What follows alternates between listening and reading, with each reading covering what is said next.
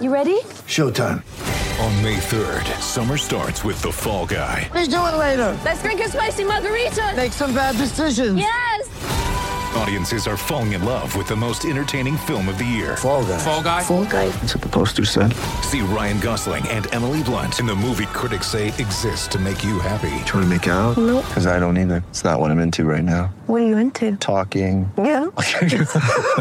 The Fall Guy. Only in theaters May 3rd. Rated PG-13. Get ready for the greatest roast of all time the Roast of Tom Brady, a Netflix live event happening May 5th. Hosted by Kevin Hart, the seven time world champion gets his cleats held to the fire by famous friends and frenemies on an unforgettable night where everything is fair game. Tune in on May 5th at 5 p.m. Pacific time for the Roast of Tom Brady, live only on Netflix. Three, two, one. When I'm working out. I love to listen to your podcast. Whenever you say something, other people react to it. Taking my breath away, Aaron. Verne Lundquist joins me. Hall of Famer. Jim Calhoun, NASCAR icon Dale Earnhardt Jr. Kirk Herbstreit is on the phone. 30 the podcast, and Speaking America, the Earnhardt Sports Podcast. It is Friday, May 6th, 2022. People, hope everybody's doing well. Hope everybody's having a great day. Hope everybody is ready for a loaded episode of the Torres Sports Podcast. Here is the deal for today's show. We're going to open with just I, I, one. I just want to give you, uh, if you listen to Wednesday's show, I mentioned that I was going to a Dave Chappelle show. Had no idea that it would turn into the biggest story in the world, basically. So I'll tell you my quick experience there, and also an update from something that Dan Lust and I talked about before we get into the meat of the show. Here is what I want to hit on, really dive deep into today. One, has Lincoln Riley become another new villain in college football? This, of course, off the Jordan Addison news, off of his departure from Oklahoma. I think he has. I think it's good for college football, and I explain why. From there, it appears as though nothing is official yet that Emoni Bates, the very highly touted former player at Memphis, is set to commit to Louisville. I will talk about what he could potentially bring, why I like it, why I think it actually makes sense. And finally, we'll wrap the show with where Aaron was right, where Aaron was wrong. Some fun stuff on the NFL draft, the NBA, college football, college basketball. A lot of good stuff on today's show. I should mention, by the way, two quick things before we get to the show. One, uh, there will be no show Monday. Just really quick, no show Monday. Obviously, uh, Sunday is Mother's Day. Hope everybody has a great Mother's Day. If you're lucky enough to still have your mom, hope you enjoy her. If you're lucky enough to have a, a wife, a daughter, whoever, hope everybody has a great uh, Mother's Day weekend. I will not be available to do the show Monday in a good way. We'll be spending time with my family. Also, just a quick heads up this means nothing for you guys and girls, but we will be technically on this show switching hosting platforms uh, for the Aaron Torres Sports Podcast. It's a technical thing, but I just want you guys to keep an eye, you guys and girls, keep an eye on your subscription status. If all of a sudden you start not getting shows, I don't think that will be an issue. I've already talked with the company multiple times, but just keep an eye on it over the next few weeks. We are going to be switching hosting platforms, uh, and it's just something to keep an eye on in terms of your subscription. If you have any questions, you can always hit me up on Twitter at Aaron underscore Torres or at Aaron Torres Pod. You should have to do nothing. The show should be del- should continue to be delivered to you the way they always have been. Uh, but yeah, just something to keep an eye on. And again, no show on Monday. Hope everybody has a great Mother's Day. But with that said, let's get to the topic of the day. And actually, before we get to the topic of the day, uh, two quick things that I need to put a bow on from Wednesday's episode of the Torres Sports Podcast. Didn't think I'd be talking about either of them, but two kind of very important things took a very strange twist after Wednesday's show. We'll talk about those really quick, and then we'll get to Lincoln Riley. The first one, uh, if you listen all the way till the end, if you listen to the Baylor Scheierman stuff, one thing that I did talk about.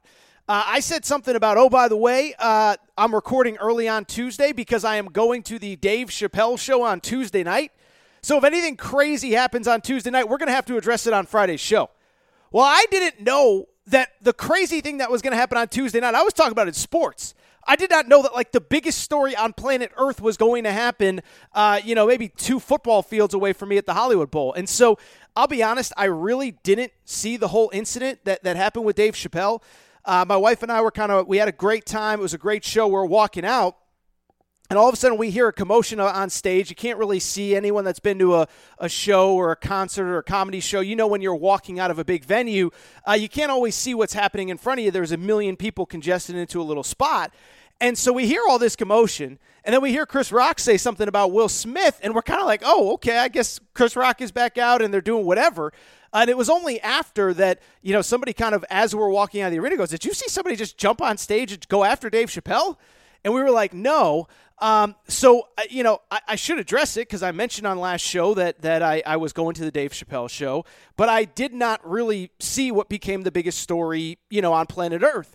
And what was especially crazy to me was that I thought, you know, in the stadium, in that moment, in the, you know, venue, the whatever you want to call it at the moment, it felt like kind of a, a quirky, weird, bizarre thing that obviously took on a very serious kind of tone over the last couple days as we learned more about the guy that rushed the stage, the fact that he had a weapon, all that good stuff. Uh, I'm not smart enough to know if this has anything to do with Will Smith from two or three weeks ago at the Oscars going after Chris Rock. What I do know is it's wild, it's scary. I don't really want to reflect on it anymore because even though I was in the venue, I really don't know much more than, than you guys do. But but some of you have asked, you were like, dude, you were at Chappelle. You said it on the podcast. I absolutely was. Uh, it was crazy, and it's crazy to think that I was in the place, eh, you know, where the biggest story in really all of entertainment, maybe all of in the world, happened on Tuesday night. On a much more positive note, uh, something else happened on early Thursday that I thought was worth addressing. It doesn't feel like a full segment topic, but I do want to hit on it very briefly. Um, and if you listen to Wednesday's episode, it, you know Dan Lust, the legal expert, came on and one thing that we all agreed we, he and I both agreed upon, we kind of tongue in cheek said we're going to save college sports. But he said, as a lawyer, he believed that the NCAA or the powers that be in college sports, they needed a national uh, NIL law, a federal NIL law at the federal level. And the analogy that he kind of used was that it's kind of like the drinking age, right? At one point, New York and New Jersey had separate drinking ages, and then you cross the border from one to the other it, you know, it was 18 in Jersey, 21 in New York, or vice versa, whatever. And then everybody would go to go, you know, would, would, would go over the border. They drive home. There was all these unintended consequences, and ultimately there was a federal law that says all 50 states you have to be 21 to drink, and so that way you don't have those unintended consequences of people driving over the border. Why do I bring it up? It is because of the fact that uh, on Thursday morning we get a report that uh, Greg Sankey, the commissioner of the SEC, and George Kliavkoff, the commissioner of the Pac 12, are set to meet with folks in Washington, D.C. to talk about a federal bill as far as NIL is concerned.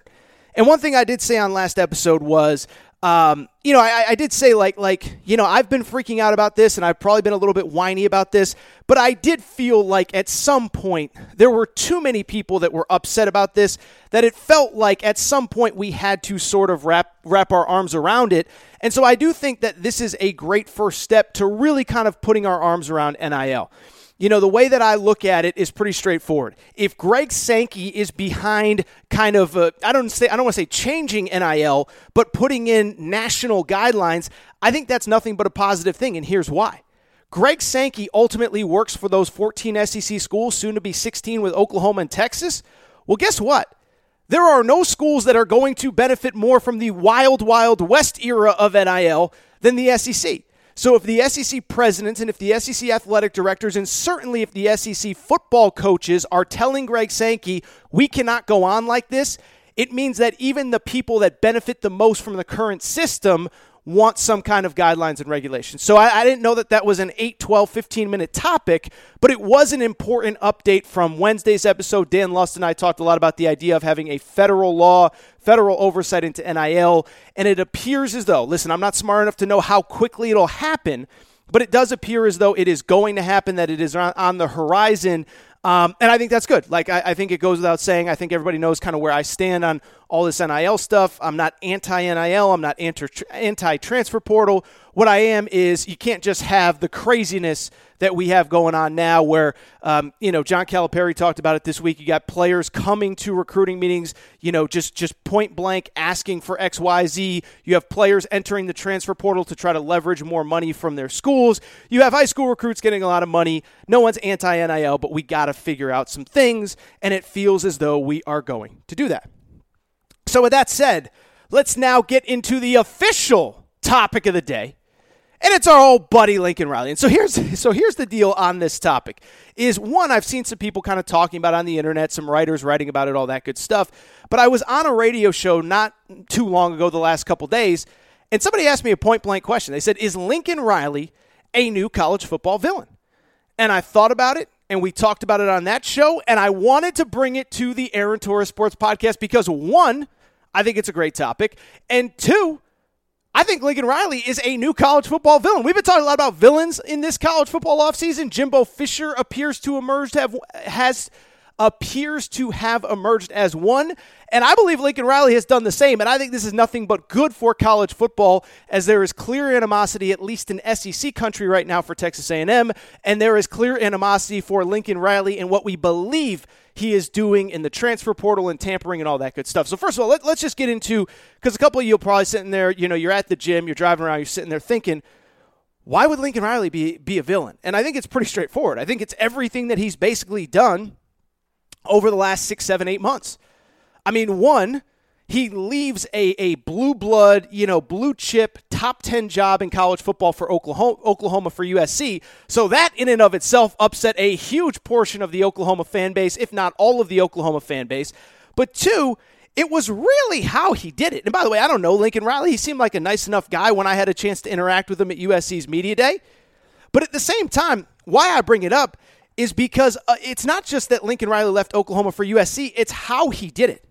Remember, he he had been linked to that LSU job for really several several several weeks prior to his departure. Not USC I'm now. I'm talking about LSU. This was prior to his departure from Oklahoma. And if you remember, he went to the podium the night of the Bedlam game, the night after you lose to your biggest rival, and he goes, "I am not leaving Oklahoma to be the head coach at LSU. You can print it, you can write it, and I'm paraphrasing a little bit, but he basically said, I am not leaving Oklahoma for LSU. And then 12 hours later, he goes to USC. One, I kind of think that's a gangster move. But two, it clearly upset a lot of people, and clearly the way he handled it. I would say this from the Oklahoma perspective as well. I think there were a lot of people that were clearly upset even how he handled that whole process to begin with. One, he kind of was asked a question about LSU a few weeks before that Bedlam game. He kind of ducked the question. But I have a buddy who's an Oklahoma fan that really said the last two, three weeks, Oklahoma had a very late bye in the season. They come off their bye, they lose to Baylor. That was the game where Caleb Williams gets hurt. He's briefly benched for Spencer Rattler, comes back in, they end up losing to Baylor. They go take care of Iowa State in a close, low scoring game. And then in the final game of the season, they end up losing to Oklahoma State. So even before he officially left, there were a lot of Oklahoma fans that said something doesn't really feel right here. He didn't really answer that question uh, a few weeks ago about the LSU job. Uh, something doesn't feel good. And then he goes to the podium and says, I am not going to be the LSU coach. And then 12 hours later, goes to coach USC. And so I think from the Oklahoma fan base perspective, they're like, dude, this guy had one foot out the door for a while. Don't give us this, oh, you know, I didn't even I didn't even communicate with USC until well after the Bedlam game on that Saturday night. Listen, it ain't my business what you do. It ain't my business why you left Oklahoma for USC. But the fact remains, everybody knows that on the way out the door, you were a little bit sketchy. And then on top of that, it's everything that he's done since he got to USC. First of all, to go back to the Oklahoma thing for a second, remember, when you need mealtime inspiration, it's worth shopping Kroger, where you'll find over 30,000 mouthwatering choices that excite your inner foodie. And no matter what tasty choice you make, you'll enjoy our everyday low prices, plus extra ways to save, like digital coupons worth over $600 each week. You can also save up to $1 off per gallon at the pump with fuel points. More savings and more inspiring flavors make shopping Kroger worth it every time. Kroger, fresh for everyone. Fuel restrictions apply. It is Ryan here, and I have a question for you. What do you do when you win? Like, are you a fist pumper?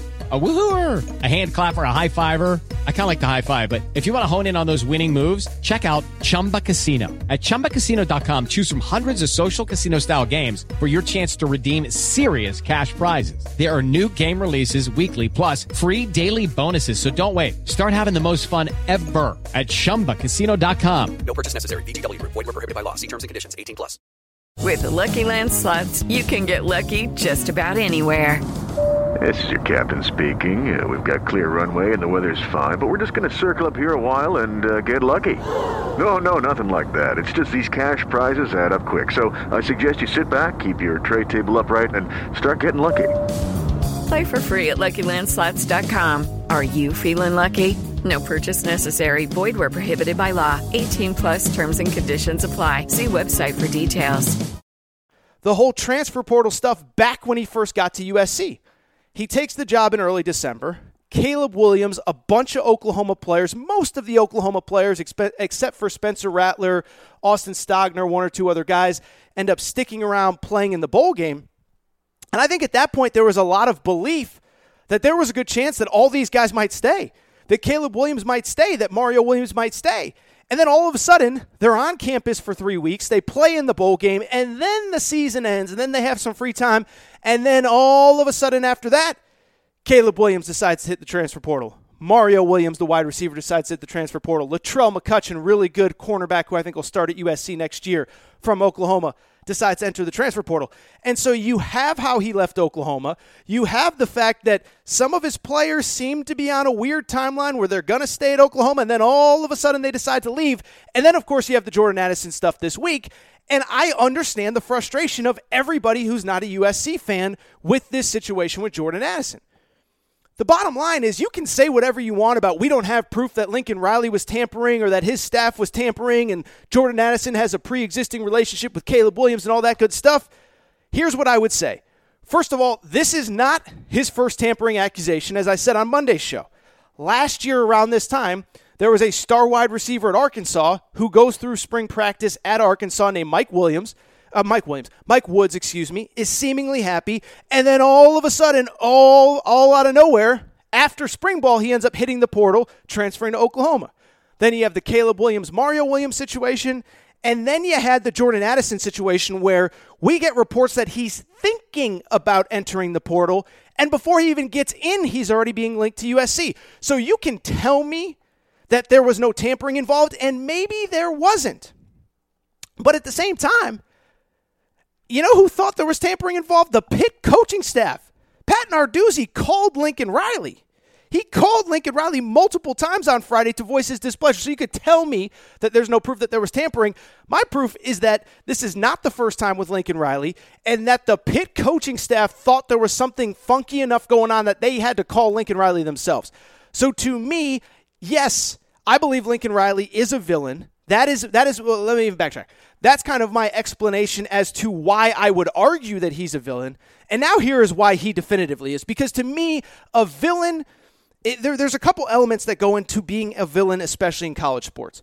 First of all, as I just said with Lincoln Riley, I'm not saying that he's an egregious rule breaker. I'm not saying he's even a rule breaker at all. But in college sports, most of the guys that are considered villains, if they're not definitively a rule breaker, they certainly push those rules to the limit, which is what Lincoln Riley has done with the tampering and what he's done with all sorts of different stuff.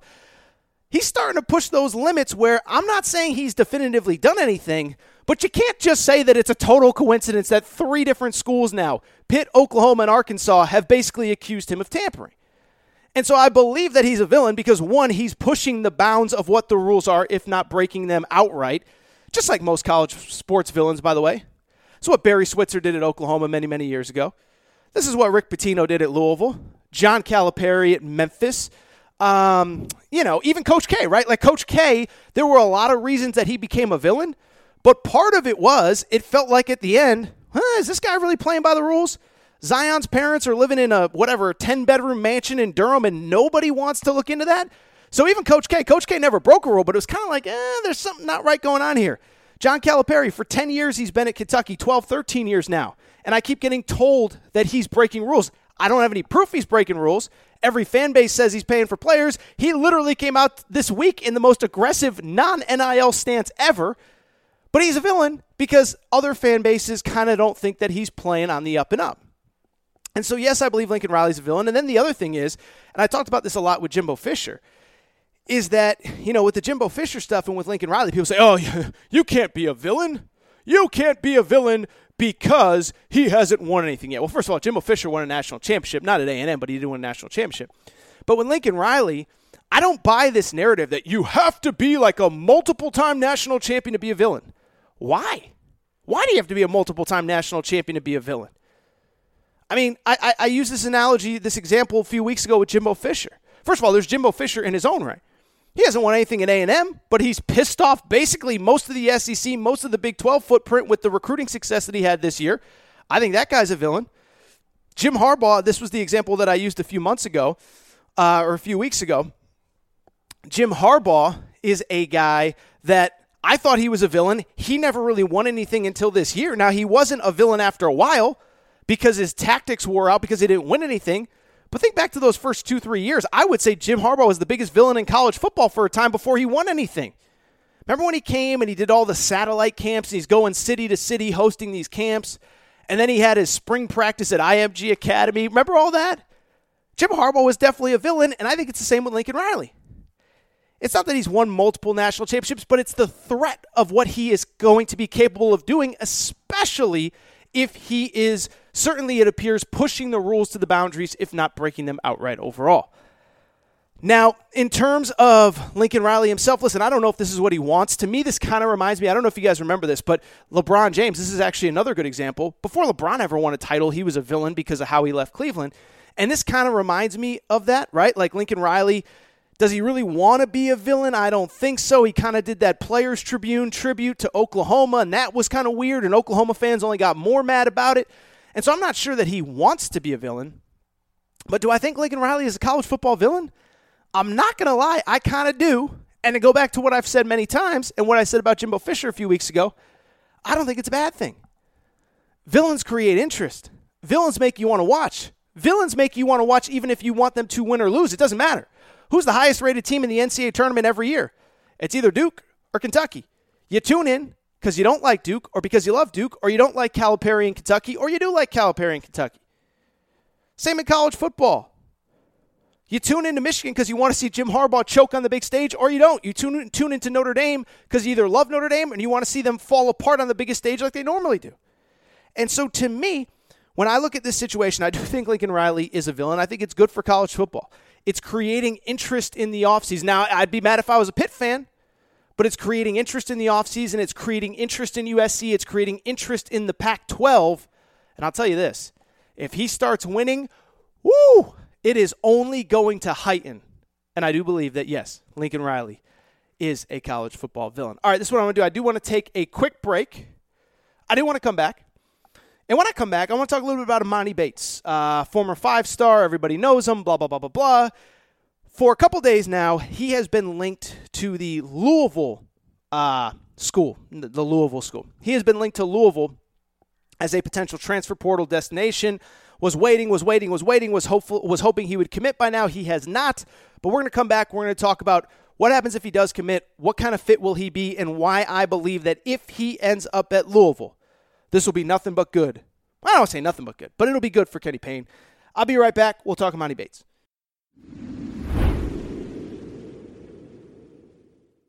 All right, everybody. I am back. Good to be back. Good to be back. Uh, do want to switch gears a little bit. Do want to talk a little college hoops.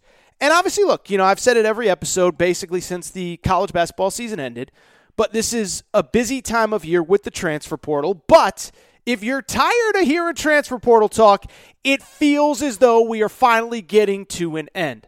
As I told you last week, Sunday at midnight, this past Sunday, May 1st, was the deadline to get your name into the transfer portal to be eligible for next season.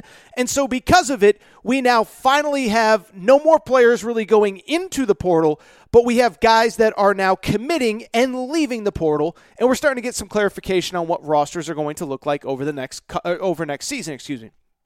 With that said, there is one big name that is kind of in the middle. He's been in the portal for a while, and it appears as though he is ready to commit, and that is Emoni Bates. He has not officially made his announcement yet, but everything is trending towards Emoni Bates, the former five star player, who, of course, if you remember, as I've talked about quite a bit on this show, at one point was the most highly coveted high school player in America, was believed to be on the trajectory to be one of the great high school players of all time, was the national player of the year as a sophomore, uh, goes through COVID, ends up reclassifying and playing at Memphis last year. Didn't necessarily work out at Memphis. He decides to hit the transfer portal because he is not yet eligible for the NBA draft. And like I said, it appears as though we are starting to get to the closing stages of his decision. Earlier this week, he announced the final six Arkansas, Michigan, Eastern Michigan. He's from Eastern Michigan, or he's from Michigan, excuse me. That's where Eastern Michigan comes in. Seton Hall, DePaul, and Louisville. And while nothing is official yet, we had multiple reports from multiple recruiting writers that it appears as though the Louisville Cardinals are about to get Emoni Bates to commit to them in the coming weeks. Nothing is official yet. As I record here, it is not official, but I want to start talking about it because it feels like it is all but a foregone conclusion. I actually spoke with somebody that I really respect in college basketball, never really led me wrong in all the years I know him. He told me on Thursday as well that Emoni Bates is about to be a Louisville Cardinal. So let's talk about this, and we can obviously get into it in greater detail when Emoni Bates officially commits. But I'll say this from both the player perspective and the school perspective, I actually like this fit a lot. Not quite sure how good Emoni Bates is going to be. I actually think he should go to the G League and develop, but it became clear that his family and his camp want him to go back to college next year. And I actually like the Louisville fit for Emoni Bates and vice versa quite a bit, and here's why. First of all, Louisville just needs talented players, right? And to me, this is almost like Kenny Payne basically taking over Louisville. Uh, one, it's just jarring the lack of talent that was in this program even last season when Chris Mack started as the head coach before he was, ult- I guess he ultimately quit. He wasn't really fired. Um, but it was jarring the lack of talent in this program when Kenny Payne took over. And so to me, this is almost like when a football coach takes over a program and he just recruits a bunch of players and he just throws them into the fire and he says, hey, there is plenty of playing time to be had in this program. Come in here, earn your spot, and play right away. For Emoni Bates, that's exactly what he needs, and we'll get into the Emoni Bates perspective in a minute. But from Louisville's perspective, this is great. I don't know if Emoni Bates will ever live up to what he was hyped to be when he was a 15, 16 year old high school player. I don't think he probably will be. But at the same time, he is a six foot eight, six foot nine wing that as a 17 year old freshman last year, when he should have been a senior in high school, averaged almost 10 points per game on 33% three point shooting during the season. Now, if you watch the games, you know he's got a lot of flaws in his game. He doesn't really make people better. Um, he doesn't, uh, you, know, you know, he didn't shoot the ball outside of three point range particularly well when he got in the paint. He needs to add muscle, and this is not a criticism of him. I think it's a fact. I think it's probably things that he, Kenny Payne, all these coaching staffs have actually talked to him about.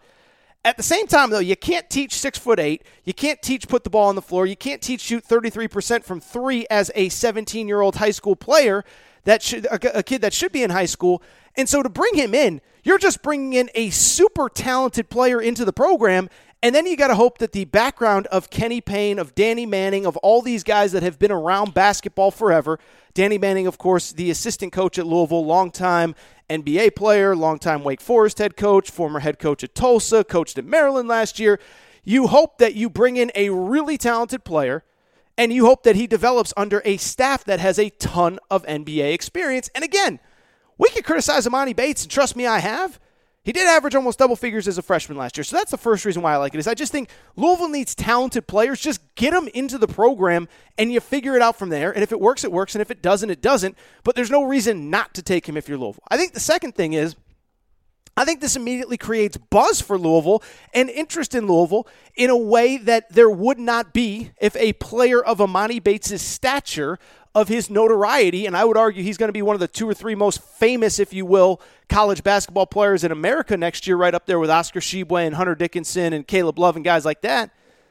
This automatically brings eyeballs and interest to the University of Louisville. And what I would say is a couple things. One, um, you know, I, I've said for a long time, I believe that Louisville is one of the best jobs in college basketball for all of the reasons that I've already said. They play in what is essentially an NBA arena. On top of that, they have what is essentially a, a major blue blood fan base. The city loves Louisville. They have a massive fan base. They're really well funded. But the results just haven't been there on the court. I mean, if you look it up, it is kind of jarring what Louisville's track record has been over the last couple years. I looked it up prior to this segment. How about this? One NCAA tournament win since 2015. Since 2015, they have one NCAA tournament win that came during the 2017 NCAA tournament. That was the year Donovan Mitchell was there. Now, to be fair, 2020, if there was a tournament, they probably would have been a favorite to at least make it to the Sweet 16. Would have been a second or third seed. But if you need some perspective on how down and uninteresting Louisville has been, how about this? Villanova has made more Final Fours since 2016 than Louisville has NCAA tournament wins. Villanova has won more national championships in the past seven years, six years, whatever it is, than Louisville has won NCAA tournament games. Villanova has two national championships since 2016. Louisville has one NCAA tournament win. That shows you how far Louisville has fallen down the pecking order. Forget the fact that Auburn has made a Final Four over that stretch, multiple Sweet 16s. I think they have anyway. Forget the fact that Alabama made a Sweet 16, that Arkansas has made back to back Elite Eights. You start thinking about all of the programs that have had all of this success since Louisville has been relevant. Emoni Bates immediately brings that, and he immediately brings it in a way that I just think it makes Louisville interesting in a year where I'm not saying you can't go into the year and not be interesting, but think about who you're competing with in the ACC and in the state of Kentucky. North Carolina is going to be the preseason number one team in the country. We're going to be watching them. Uh, Duke is going to have the number one recruiting class with a new head coach. We're going to be watching them. Kentucky is always interesting from their perspective within your own state. So we're going to be watching them. And so when I look at this move for Louisville, it automatically makes them interesting. You're going to tune in. You're going to want to see what Louisville looks like with Emoni Bates on the floor. And that's why I like it for Louisville. And the last reason is, is, is this it's basically only a one year commitment, right? Emoni Bates, as I said, is not yet eligible for the NBA draft. He ain't coming back for a third year of college basketball. He ain't coming back for a third year of college basketball. And so, because of it, if you're Louisville and if it doesn't work out, guess what? It's only a one year commitment. And you got a player that may be an NBA player that has NBA potential. If it doesn't work out, well, guess what? If it doesn't work out, he's gone in a year, you move on, whatever. If it does work out, though, all of a sudden Kenny Payne can say, hey, look, look at what we did with Emoni. He came in, it was a little bit of a mess. Didn't really work out at Memphis. We came in, we brought him in here, we, we fixed some things up, we sent him to the NBA. So for me, I think it's a zero loss game for, for Louisville taking Emoni Bates. At the same time, what I would also say from Emoni Bates' perspective is this. I think this is a great fit for him too. Now, I said it a minute ago. If it was me advising him, if it was me advising his family, first of all, I would have told him don't come to college basketball this past year. I think that was just a big, big, big mistake. Um, and I would have said don't come back to college basketball in 2022, 2023. Go to the G League, get off the radar, get out of the spotlight, and work on your game. Go with that G League coaching staff headed by Jason Hart, who played in the NBA for 10 years. Go ahead, stay with them, get off everybody's radar, and focus on what you need to do to get ready for the 2023 NBA draft. That's what I would have told Emoni Bates' family if they had asked me. But they didn't ask me. And so, because of it, it's clear that they're going to play college basketball. And if you're going to play college basketball, this is actually kind of the perfect spot. One, like I said, Louisville really needs talent. They just need players. And you're going to be able to come in and you're going to be able to get as many shots as you want. You're going to be able to do a lot of different things. That was not the case at Memphis last year. And I know people want to criticize Penny Hardaway for everything. You can criticize him for taking Emoni Bates, but part of the reason Emoni Bates struggled in Memphis was because he had a lot of good players in front of him. And, you know, the, the players that were at Memphis last year, Lester Quinones, DeAndre Williams, Landers, Nolley, those guys are going to help you win games right now. And so I think Penny Hardaway was trying to find that balance between developing Emoni but playing the guys that help him win prior to Emoni Bates' injury. And he had an obligation to play the older guys because they were helping him win. With Emoni, though, at Louisville, well, guess what? Now you don't got to worry about that. There ain't no players at Louisville. You don't got to worry about that.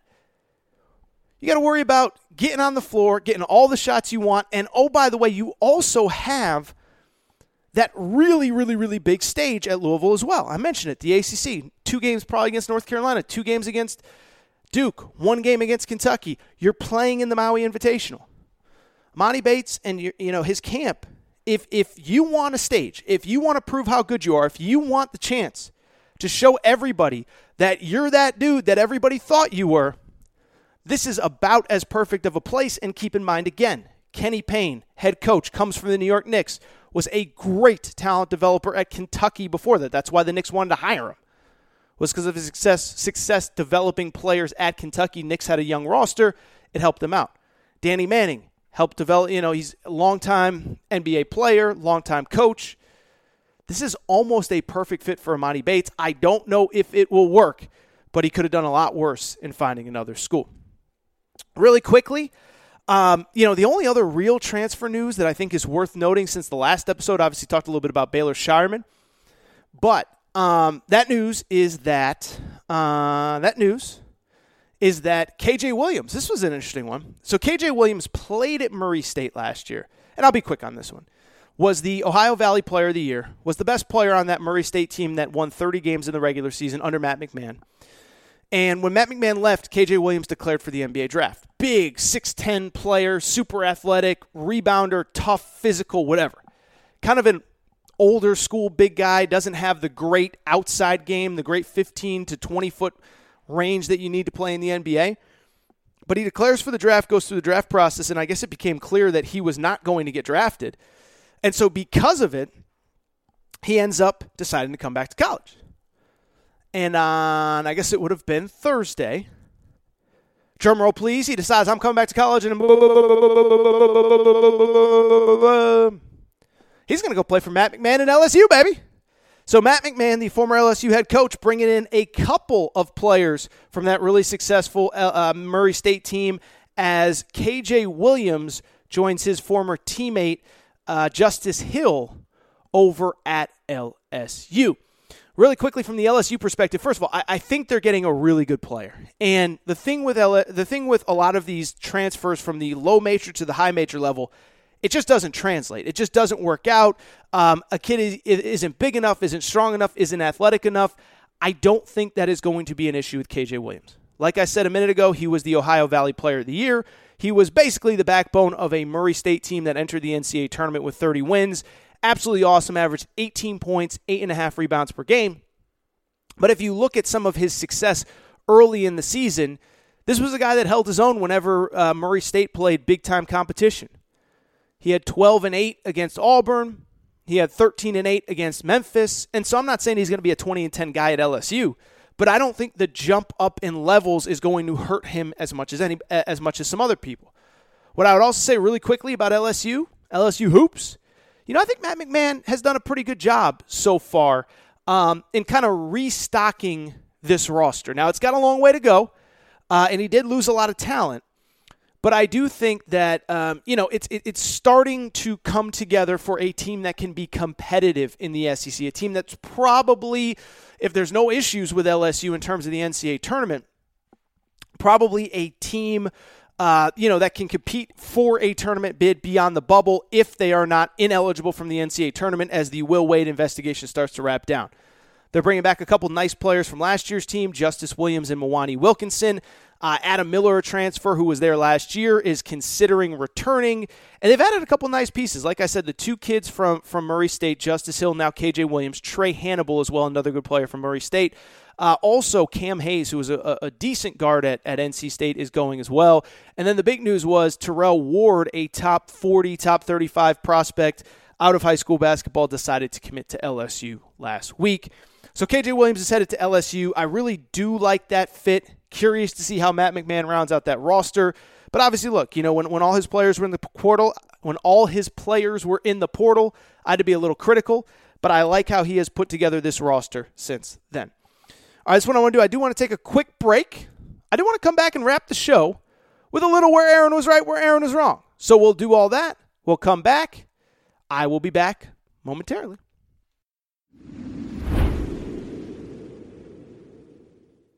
All right, everybody. I'm back. To be back. To be back. Uh, final segment of the show. So good to be back.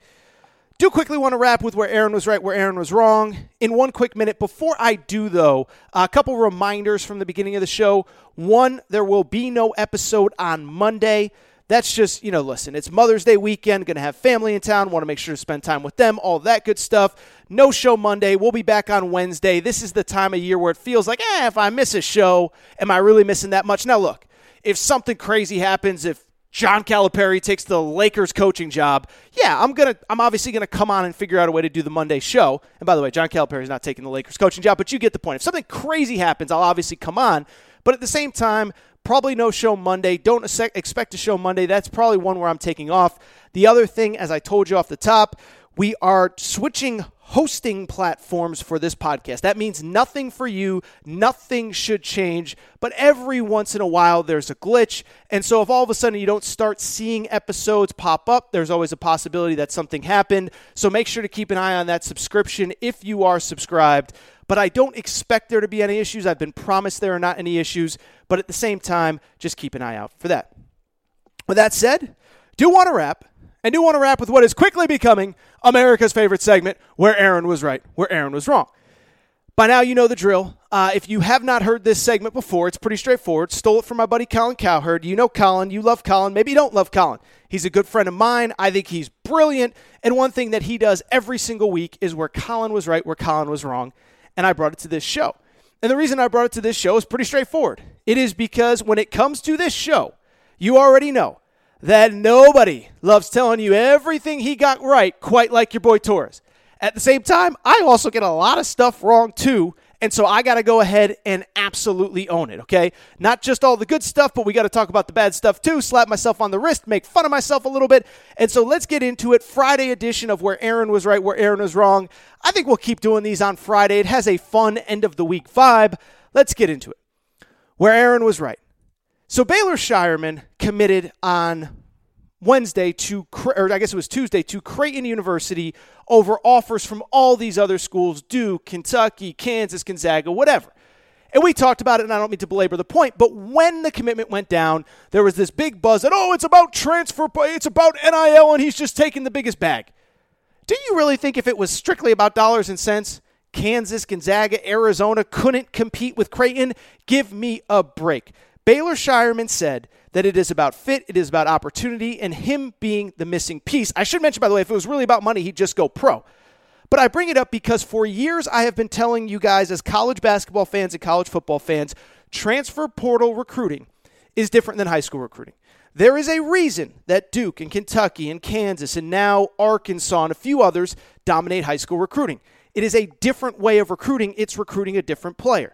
For those players coming out of high school, it's about gear and it's about facilities and it's about being wide eyed and it's about playing in front of 20,000 fans.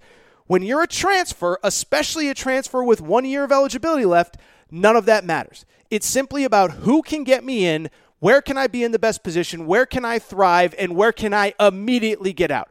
I'll give you an example from this year.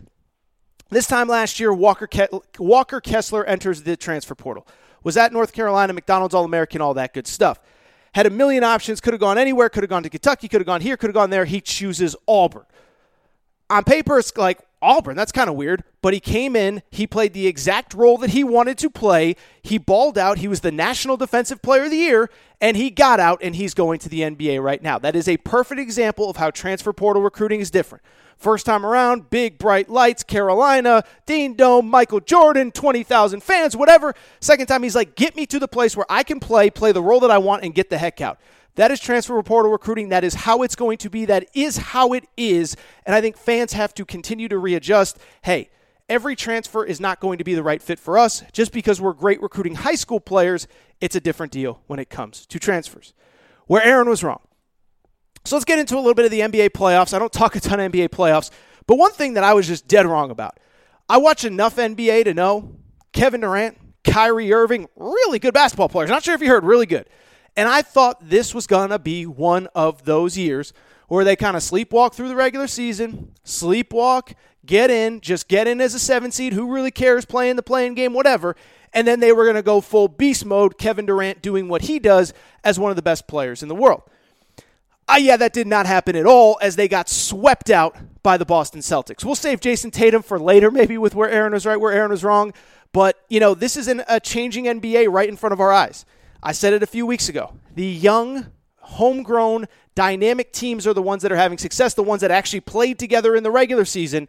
And man, oh man, did the Nets look old, unprepared, etc. Uh, Kyrie Irving, Kevin Durant, I was expecting big things from. I was dead wrong. Four games and out, they get swept by. They got swept by the Boston Celtics. Where Aaron was right. Let me just say this. I was dead right on Ben Simmons all along. I've been saying since the day he reported to training camp with the Philadelphia 76ers in October. This whole thing about mental health is a sham. I'm not underselling mental health. I tell you guys and girls this all the time. My wife works in mental health. My sister in law works in mental health. My sister works in mental health. No one takes this stuff more seriously than I do. But when Ben Simmons doesn't talk to the Philadelphia 76ers from the day the season ends in May through the beginning of October and then only begins talking to them when they start docking them pay. Then he shows up to training camp. He tanks the first workout. Then the next day he says he has a back issue. And then after the doctors clear him with a back issue, only then does he say it's mental health. There's nothing, you know, mental health is a super serious topic, but it was so obvious from the beginning that he was using it as an excuse to get out of playing for the Philadelphia 76ers. Then he gets to Brooklyn. Then he we had the whole fiasco with is he going to play in game 4? He's not going to play in game 4. He's on the bench. What's the deal with his back now? He's having surgery. I don't know. What I've been telling you from the beginning though, this whole thing about mental health, this whole thing about this, this whole thing about this, it was a sham. He didn't want to play in Philadelphia, whatever. But I am so glad to see other people in the media come after this guy. I'm not saying he's a bad human being, but he tried to use mental health as an excuse. I don't know what's up with the back. It's very weird to me that he never played competitive basketball for a year and now needs surgery. Very strange. I wish him well, whatever he is going through. I hope he recovers from surgery. But I was telling you from the beginning, there's something not right here. Don't make excuses for this guy. And I give credit to all the people in the media that finally came around to this, even if it was a little too late where Aaron was wrong. Really quickly, um, about this time last year, NBA playoffs start, and Giannis Antetokounmpo was coming off of back-to-back MVP seasons where he completely underachieved in the NBA playoffs. And I watch the NBA playoffs. I don't talk about it on this show, but it doesn't mean that I'm not watching it. And I sat there and said about a year ago, Giannis is fine. But let's stop talking about him as an absolute superstar. If you watch the first two rounds of the NBA playoffs last year, they played, I don't even remember who they played in round one, but round two, they played Brooklyn. And the games that they won was when Giannis played sort of as a hybrid role player. And if you actually watch the games, Khris Middleton was closing out the games, making all the big shots. And I said about a year ago, I said Giannis is a great player, but he's more role player than superstar. I yeah, I was dead wrong on that. By the end of the playoffs, Giannis had the case as the best player in the world, scores 50 points in the deciding game, and right now, I don't even really think it's a debate. This guy is the best player in basketball on the planet. This guy dominates the post down low, and he's seven feet, can handle the ball, attacks the rim, but he's also an elite rim protector, an elite shot blocker, and this guy has just come so far in such a, such a short amount of time. I think it's a really cool story. I think it's really fun. I love the fact that he loves being in Milwaukee, that he's not looking to leave for somewhere else. But I thought this guy was like the greatest role player that's ever lived. Now he's just the greatest player on the planet. I was dead wrong on that. Or Aaron was right. So I told you about, well, I can tell you exactly how, how long ago it was, five months ago. If you remember, the, the day, the Monday after Christmas, I came on this show and I said something interesting happened here, and I don't know if you guys and girls are paying attention, but Christmas Day this year fell on a Saturday. Christmas Day has long been owned by the NBA.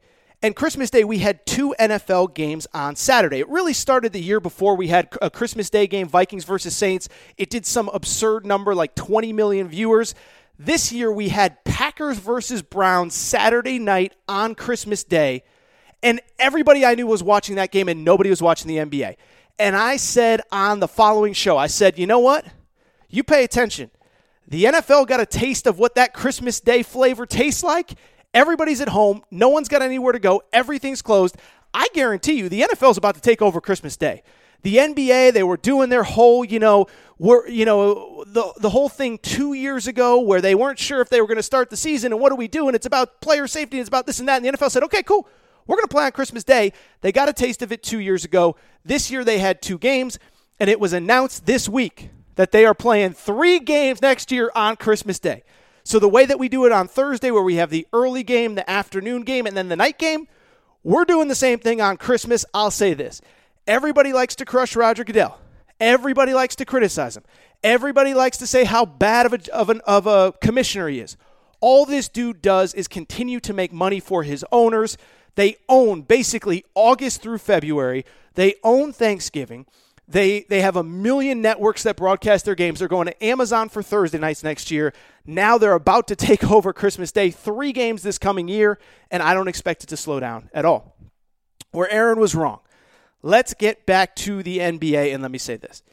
If you're a longtime listener to the show, before the 2020 NBA draft, that was the one with Anthony Edwards, James Wiseman, LaMelo Ball, and a few others. I said, I'm out on Anthony Edwards. This is a guy that did nothing at Georgia, underachieved. The team finished in 13th place in the SEC.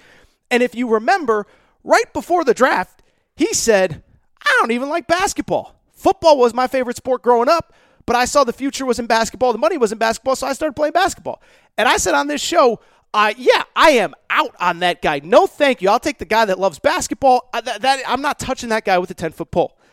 I'll fast forward, and Anthony Edwards is absolutely awesome. First of all, it's a direct indictment on uh, on Tom Crean just being a total knucklehead. But Anthony Edwards, 21 points per game, four and a half rebounds per game. This guy was just absolutely awesome this season. And then on top of that, I mean, he was just phenomenal in the NBA playoffs to the point that I'm not going to lie he's kind of like one of my favorite players in the NBA to watch right now. He is so fun. He is so dynamic. He is so athletic. He is so fearless. He almost plays basketball like a running back, full speed ahead. He's coming at you. He's trying to dunk on you. He's trying to kill you. I love everything about Anthony Edwards. And this was a guy that I said coming into the seat, coming into his NBA draft, I said I would not touch this guy with a 10 foot pole. I was dead wrong on Anthony Edwards. Could not be more excited to watch this guy's career unfold really, really, really exciting times. Where Aaron was right. We'll wrap on this one. NFL draft. Malik Willis. Remember what I told you a week before the draft? I said it feels like we're trying a little bit too hard to make Malik Willis into a story when he's not really a story. We need the quarterbacks, we need the star power, we need the pizzazz of the quarterback position. And it feels like we're trying really hard to make Malik Willis into something that he isn't. This is a guy that couldn't win the starting job at Auburn. This is a guy that went to Liberty, played for Hugh Freeze. Hugh Freeze is a great coach, but it was not an NFL type system. And I just said, I don't, I don't get, I don't think he's going first round. Well, not only did he not go first round, he went third round. Missed, wasn't in the first round, wasn't in the second round, ends up going third round. And listen, we all know what has happened since then. Ryan Tannehill said that he isn't going to mentor him, blah, blah, blah, blah, blah. I think that's like literally the least interesting storyline I can possibly imagine. But at the same time, I told you, I said, this guy's fine. He'll be okay. He'll be drafted, and maybe in time, he can emerge as a backup. Um, but what he is not right now, this second, is a player that can step into the NFL right away. I don't get the first round buzz. I don't see it happening. All right. I think that's it for this episode of the Aaron Torres Sports Podcast. Before we get out of here again, no show on Monday, so I will be back on Wednesday. And I should say, I hope all of you have a great Mother's Day weekend. Before we get out of here, make sure that you are subscribed to the Aaron Torres Sports Podcast, Apple, Spotify, Amazon Music, Google Music, wherever you listen to podcasts, make sure you're subscribed. Also, make sure to rate and review the show. Go ahead, give us a quick five stars. Let us know what you like, what you don't like, all that good stuff. Make sure you're following on social media at Aaron underscore Torres on Twitter, at Aaron Torres Pod on Instagram, Aaron Torres Podcast Questions at gmail.com, Aaron Torres Podcast Questions at gmail.com. That is all for today's show. Hope everybody has a great Mother's Day weekend. I'll be back next week, probably Wednesday, if something crazy happens on Tuesday. Until then, hope everybody has a great weekend. Enjoy your mothers. Enjoy Mother's Day. I will be back next week. Judy was boring. Hello. Then Judy discovered ChumbaCasino.com. It's my little escape. Now Judy's the life of the party. Oh, baby, Mama's bringing home the bacon. Whoa, take it easy, Judy. The Chumba life is for everybody. So go to ChumbaCasino.com and play over 100 casino-style games. Join today and play for free for your chance to redeem some serious prizes. chumba ChumbaCasino.com. No purchase necessary. Void where prohibited by law. 18 plus terms and conditions apply. See website for details. Hello, it is Ryan, and we could all use an extra bright spot in our day, couldn't we? Just to make up for things like sitting in traffic, doing the dishes, counting your steps, you know, all the mundane stuff. That is why I'm such a big fan of Chumba Casino. Chumba Casino has all your favorite social casino style games that you can play for free anytime, anywhere with daily bonuses. That should brighten your day a little. Actually, a lot. So sign up now at chumbacasino.com. That's chumbacasino.com. No purchase necessary. VGW. Void were prohibited by law. See terms and conditions. 18 plus.